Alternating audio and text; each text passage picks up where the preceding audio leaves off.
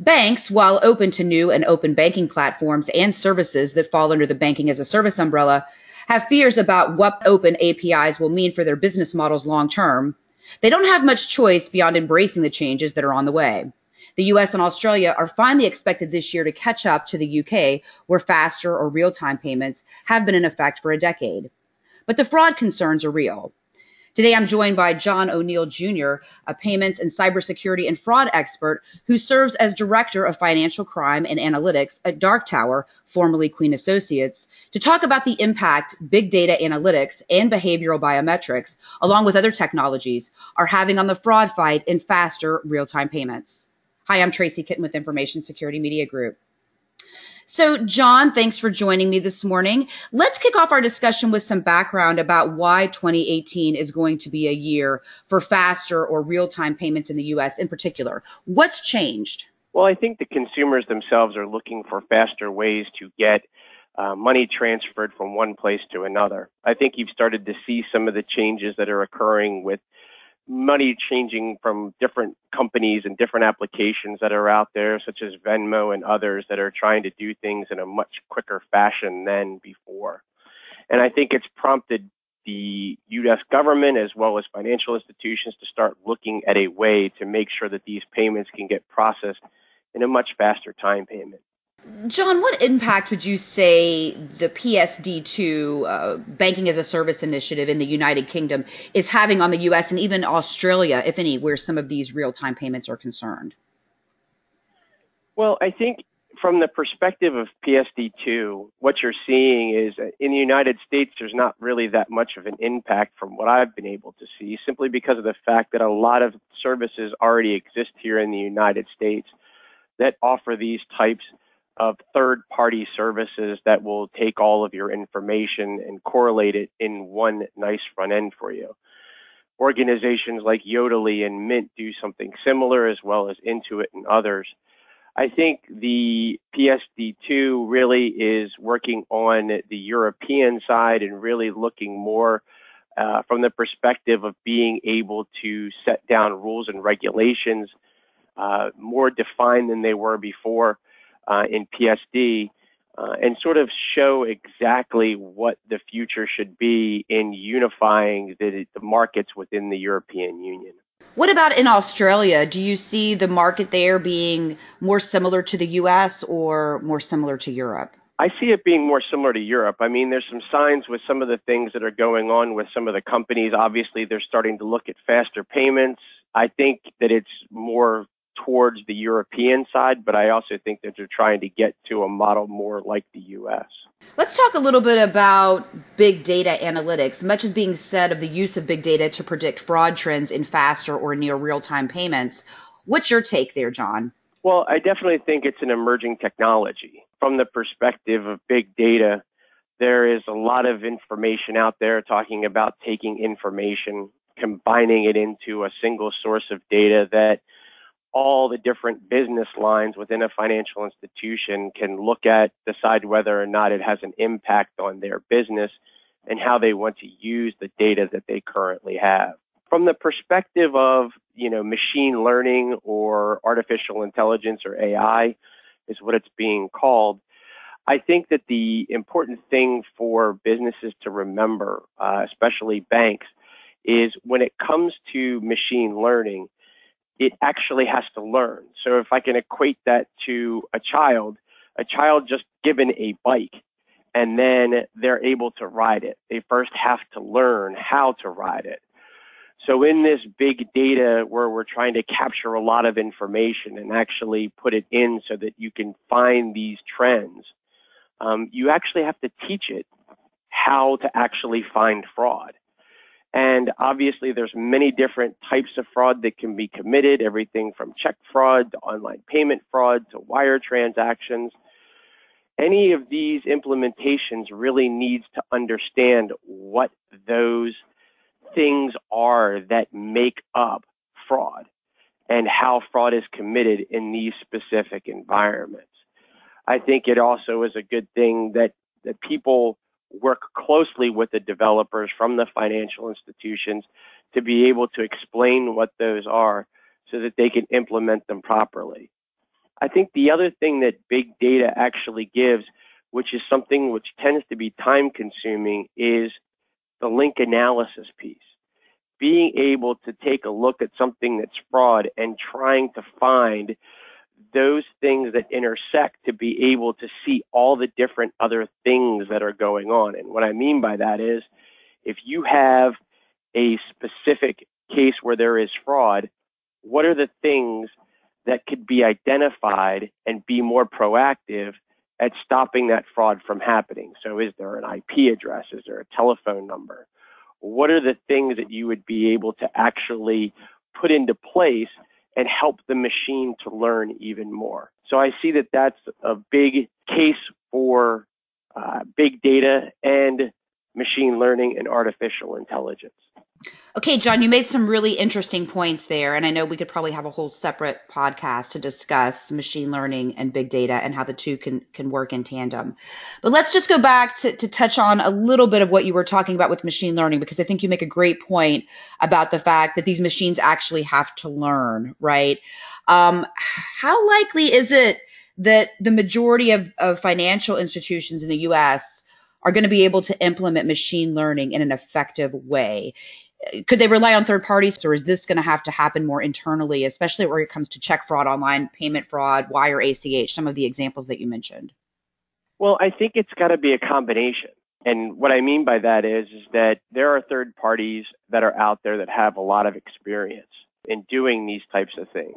So, from the perspective of the services that are being offered out there, there are a lot of companies who are currently involved with using big data and being able to see those linkages and understand them, um, and also work in a faster payments in near real time.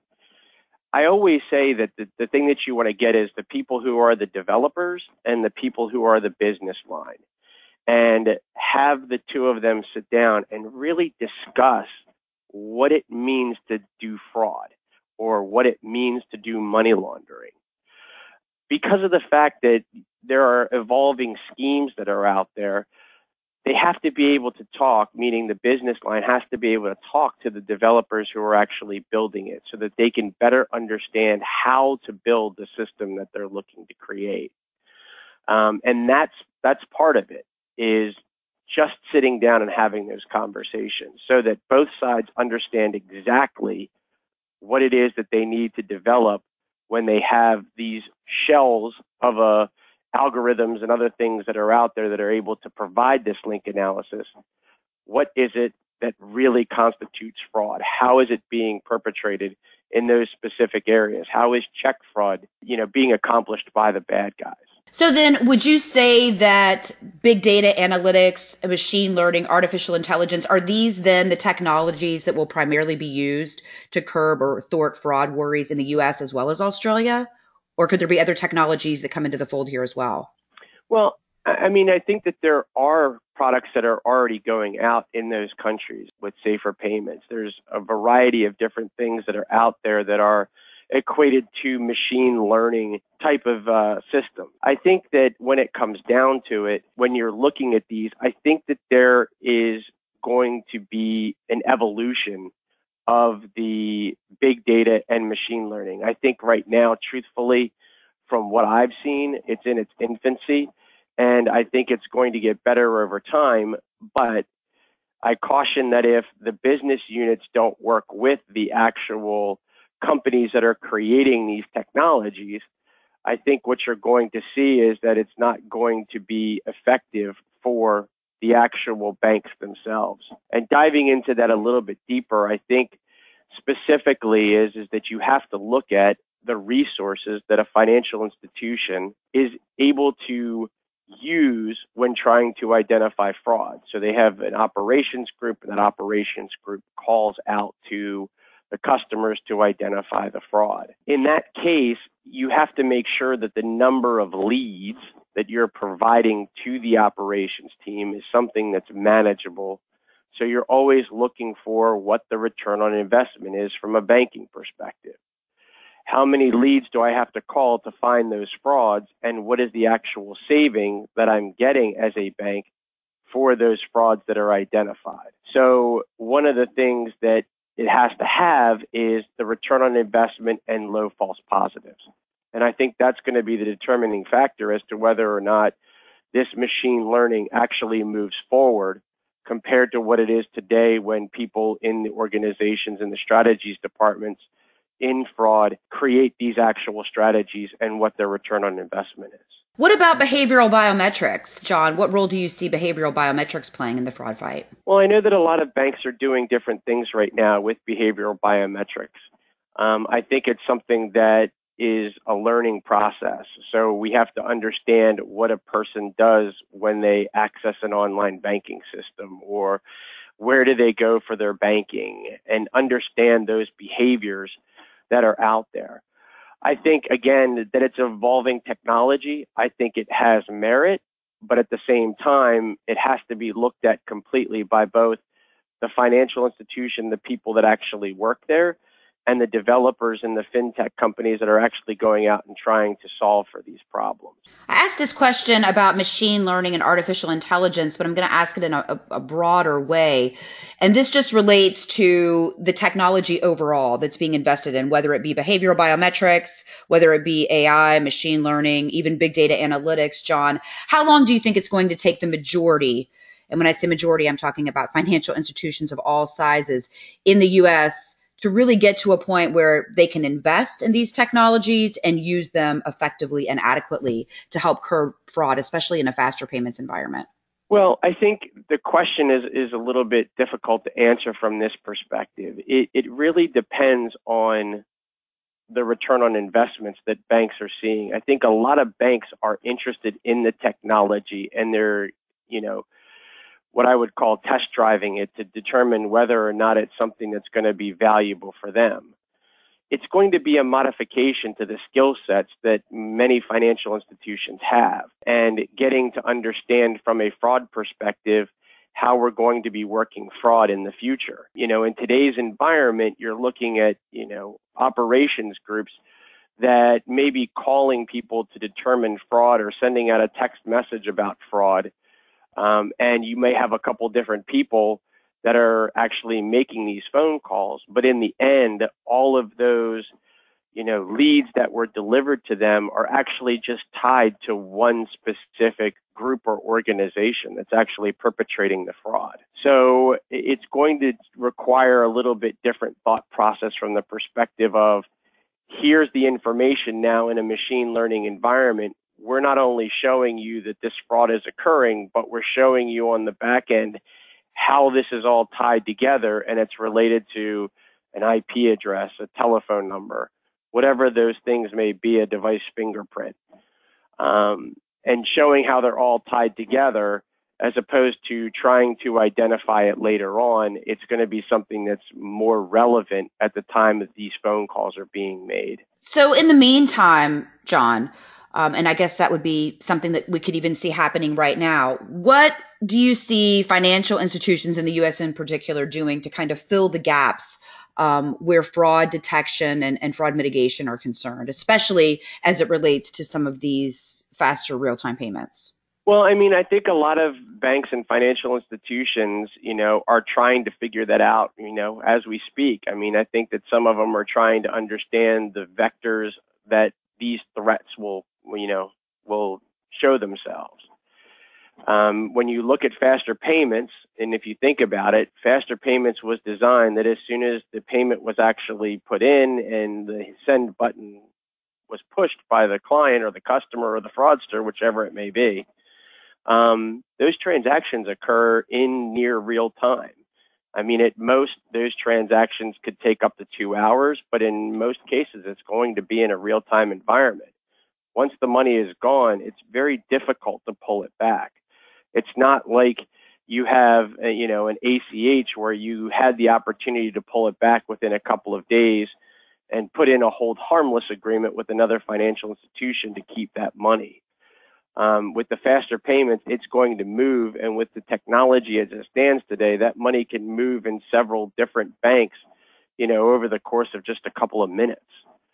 So that's what's going to be one of the things that financial institutions are going to need to take into consideration is how are they able to do it? And, you know, there's probably a lot of the banks out there today that are looking for consultants to have an idea of what's going on and working with them to make sure that they can address those issues and also working with their internal teams to take care of that. So if they're looking at those issues now, do you do you think that we're going to see a big surge then in, in some fraud here in the short term? I mean, how long is it going to take them to review some of these different options? I guess is, is the better way to ask it. You know, this is my opinion and only my opinion. I think that when it comes down to it, I think that there isn't a lot of information yet on these faster payments and what specifically bad guys will do to actually get a monetary gain for themselves out of this. So I think right now a lot of financial institutions are trying to think like fraudsters to try to understand how they will be able to do this money movement out there. You know, everybody talks about the deep and the dark web. You know, there's a lot of things that are out there in regards to people who they consider to be what are called drops, or in the financial terms, are called mules. People who are willing to, you know, accept money and then take out money and, you know, provide it to these organized criminal groups Sometimes they are willing participants that they know what they're doing, and others are unwilling participants who are involved because they were duped into believing either, you know, a romance scam or a work from home type of scam. So I think right now that the banks are trying to come up with those, if they haven't come up with some of them already, I think that they should really start looking into some of the ideas around faster payments and what specifically it is that bad guys will actually be doing to steal money from those institutions. Yeah, and just looking at, you know, examples from other markets, right? Because as, you know, was mentioned in the introduction, if you look at the United Kingdom, faster payments um, have been in place for a decade and clearly the United Kingdom learned a lot of lessons about fraud that we could learn from here. Exactly. Well, John, thank you for your time today. Very informative and I appreciate it. Thank you for having me. Again, we've just heard from John O'Neill Jr. of Dark Tower for Information Security Media Group. I'm Tracy Kitten.